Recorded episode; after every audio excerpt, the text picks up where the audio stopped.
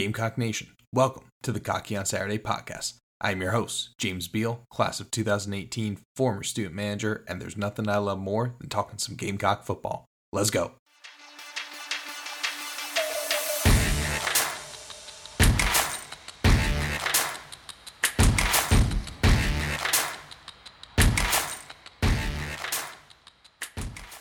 Welcome back, y'all, to another episode of the Cocky on Saturday podcast. Today is part two of our season breakdown. We're going over games number four, five, and six, outlining Mississippi State, Tennessee, and Florida. This is probably the most important set of three games of our entire schedule. Obviously, we think we're coming out two and one after those first three games, and then heading into these next three, we do have two home games. This is where you absolutely need to capitalize. We are on the road against Tennessee. We will get into that, but you do need to take care of business at home. And if these three games go south, you're in for a tough, tough season.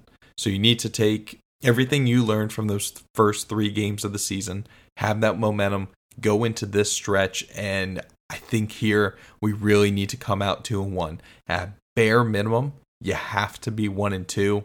If you find yourself 0 and 3 in this stretch, then again, a very tough season. You're fighting for bowl eligibility at that point. So we need to make sure that we get our business done in this set of games. Let's kick it off for probably our first important home game. That's going to be against Mississippi State. If you guys listen to yesterday's episode, we're actually going to be re- retiring Alshon Jeffery's jersey before that game. So, it's going to be an awesome experience to be in the stadium for right before we head into a very pivotal game. This is almost as close as a 50 50 game you will ever see. I think if we are on the road at Mississippi State, I actually don't like our odds in this one, but we are at home. We're playing against Mississippi State team who's coming off a great, great season last year, though. They went 9 and 4, they're returning 15 starters. And before we jump too deep into this breakdown, I, I don't want to forget the late great Mike Leach, somebody who's going to be memorialized forever in college football. Had great success wherever he was and started to see the fruits of his labor at Mississippi State. I cannot imagine what that team is going through and you know, give them a lot of respect for being able to go out, play the games, you know, sort of in his memory. Rest in peace to Mike Leach and one of the greatest individuals in college football of all time. And now taking over for the Mississippi State Bulldogs, you have defensive coordinator Zach Arnett, 37 years old, stepping into that role. One of the most highly coveted defensive minds out there in college football, so certainly left in great hands. And if you guys listen to my SEC Media Days recap, I was very impressed with him when he took the stand. He was just very well spoken and obviously has a great direction for this team and has a lot of confidence in this unit moving forward. And like I said before, they are returning 15 starters. Let's start there on the defensive side of the ball, Arnett's specialty. Last year, they only allowed 23 points a game, which was one of the top in the nation. They're returning a great core as well. Eh, they generate a lot of turnovers. The key in this game is going to be protecting the football. They have three phenomenal players on the defensive line, all of which were very productive last season. The pass rush really comes from the linebacker corps. So the defensive line is sort of that run stopping unit. It's going to be very tough to run against them.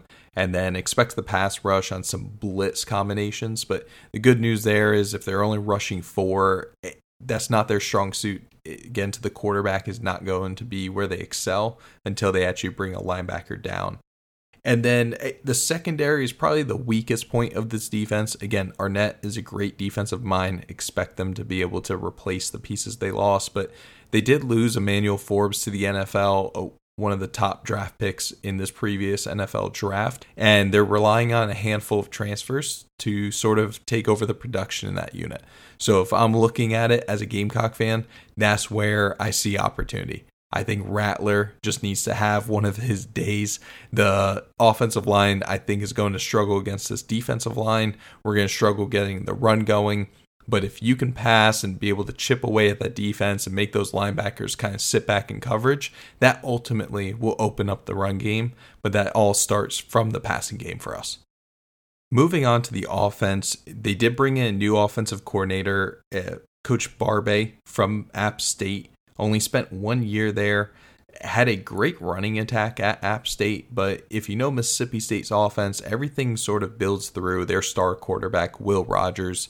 He's has three seasons under his belt, a guy who's had great success in the past and under Leach was maybe a little bit more of a take the top off type of passer. They had some great receivers that were able to get behind the defense and capitalize on some big plays. It, it, towards the end of last season, we started to see them be a more intermediate, underneath passing style offense. So we'll see which form sort of takes hold under Coach Barbay as he enters there. But Will Rogers can really do it all. This is a guy, no matter what you ask of him, he's going to excel. And that's really the scariest part of this offensive unit for Mississippi State. They also return their entire O line, so it's going to be very tough to get after Will Rogers.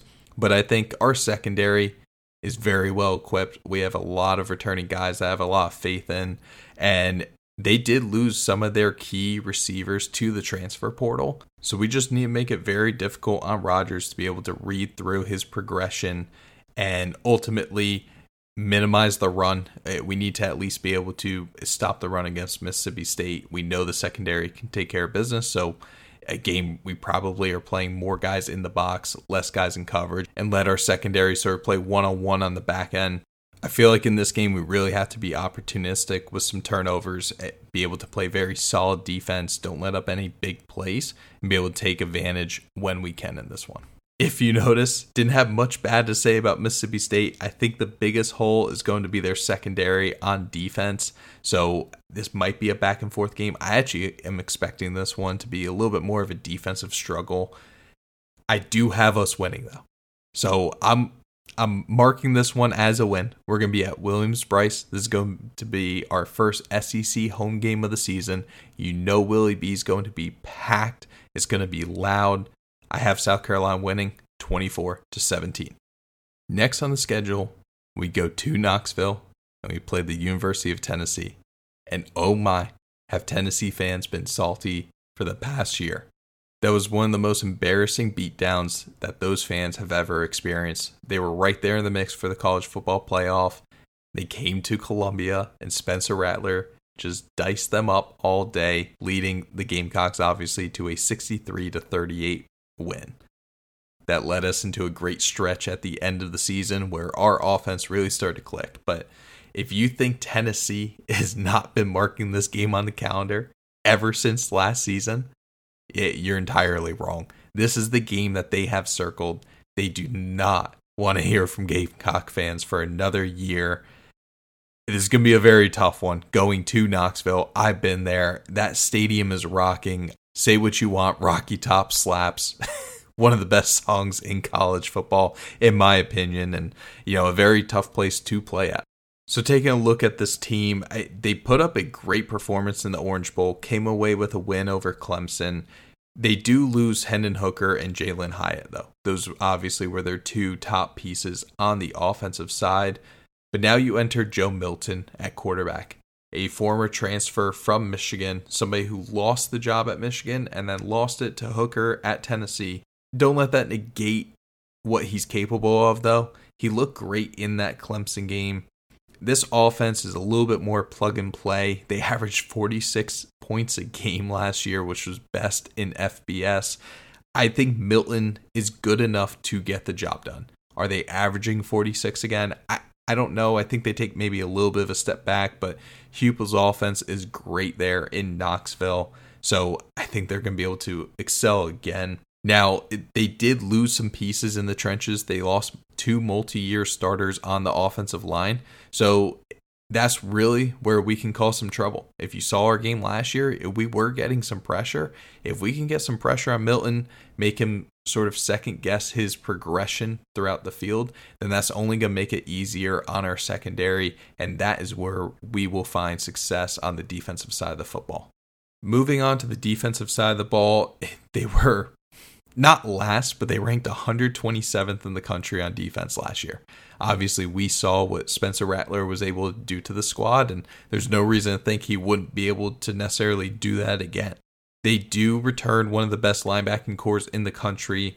led by Beasley, who had 76 tackles and 13 tackles for loss last season. So it, great at the linebacker position, but that back end is pretty weak as far as SEC goes, at least. They have good pass rushers. That unit's led by Roman Harrison. But again, the secondary is where they can really be exposed. Expect Juice Wells to be able to have a huge game. And I expect this one to be a little bit of an offensive shootout again. You know, I think we are going to be able to recreate the offense we saw last year.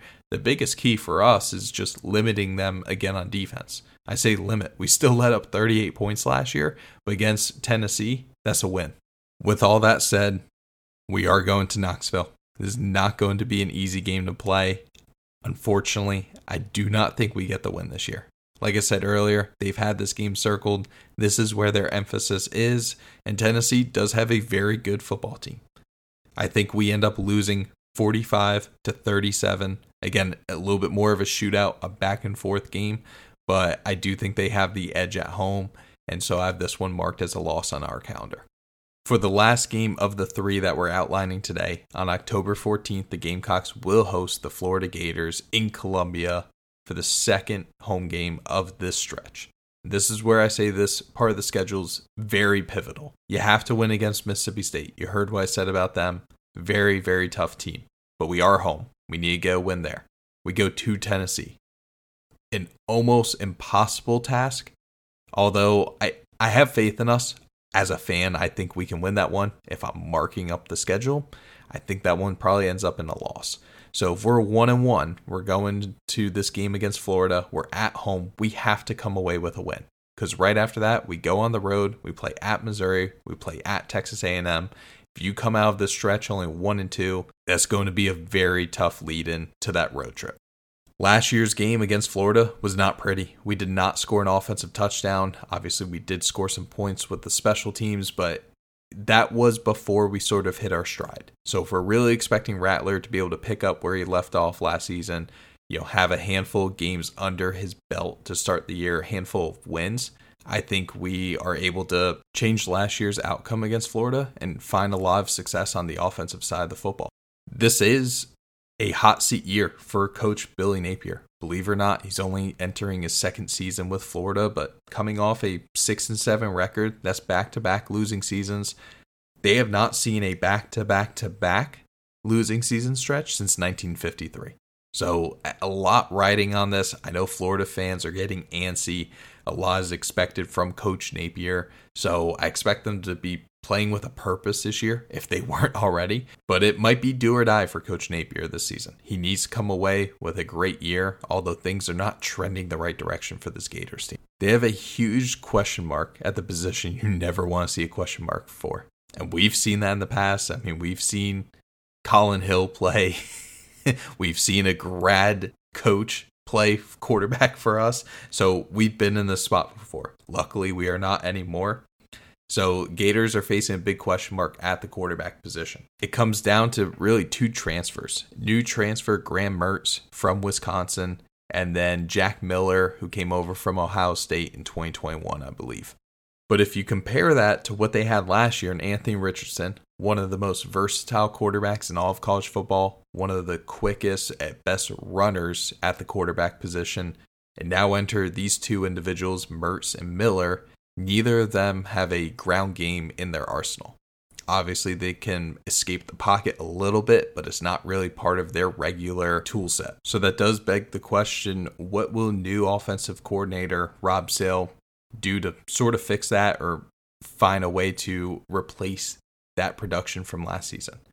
Their offensive line is pretty weak. He is a highly touted offensive line coach, so expect them to be able to patch that up. But, you know, it is a question mark coming into the year outside of those two spots, their skill positions are loaded. So if they're able to find consistency out of the quarterback and being able to protect him, they have the receivers, they have the running backs in place to be able to produce at a high level.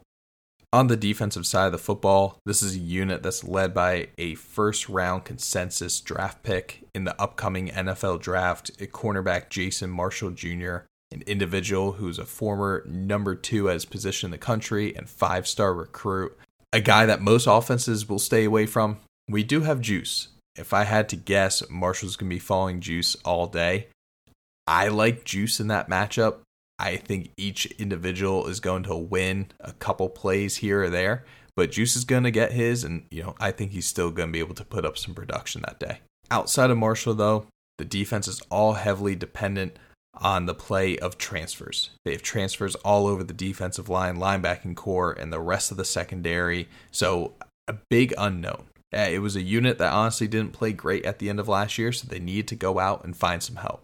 They have some true freshmen they're expecting to play in the secondary as well. So we are playing them later in the season. That unit probably will have some time to gel together. It's a big unknown as of right now, but I do think you're going to be able to put up some points against Florida. I don't know what happened last year after playing us. Their defense absolutely fell apart, but against us, we really couldn't move the ball. But I don't think our offense gelled at that point, and I think we unlocked that answer the following week against Tennessee, and that's going to be able to roll into the season. I know Florida fans are going to hate this, but I think this one's going to be a little bit more of a beatdown. And my prediction here is a little bit light. I think we're actually going to be able to score a lot more against this Florida team, but I have us winning 28 to 14. I think this one maybe is even 35, 42 points that we're scoring, but I'm going to give some credit to Florida. Is still an SEC team with eh, their fans have insights in SEC championship. They have great expectations. I don't think this is the year for them. I think Napier continues to be on the hot seat if this is not his final season. It's going to be very tough go for this squad, but I have the Gamecocks winning at home 28 to 14. I'll say it again. This is the most pivotal stretch of the schedule. If you do not come out 2 1 in these games, then you have to go on the road to Missouri. You have to go on the road to Texas A&M. You're going to be climbing uphill. You need to come out of these games with momentum. You need to use that home field to your advantage. All 84,000 of us are going to be at Williams-Brice, and I do feel like Spencer Rattler sort of found that home at the end of last season. He knows how to play with the crowd and use that energy to be able to produce at a high level on the field. Gamecock football is just 11 days away, less than two weeks until we're in Charlotte kicking this thing off. We can talk all we want, but I cannot wait to see this team on the field and see what they can do this year. We'll be back again later this week, getting into part three of our season breakdown. What do you guys think? How do you think we're going to fare in these three games? Let me know on social media. We're going to be posting our predictions that we just spoke about on there. So feel free to argue with us. Feel free maybe to agree with us. I like that part. But guys, I'm here for it all. I know everybody has different opinions. These are just opinions at the end of the day, and we'll see how this season shakes out once we get there. Thanks again for tuning in. I'll see y'all later this week. Until then, go Cocks.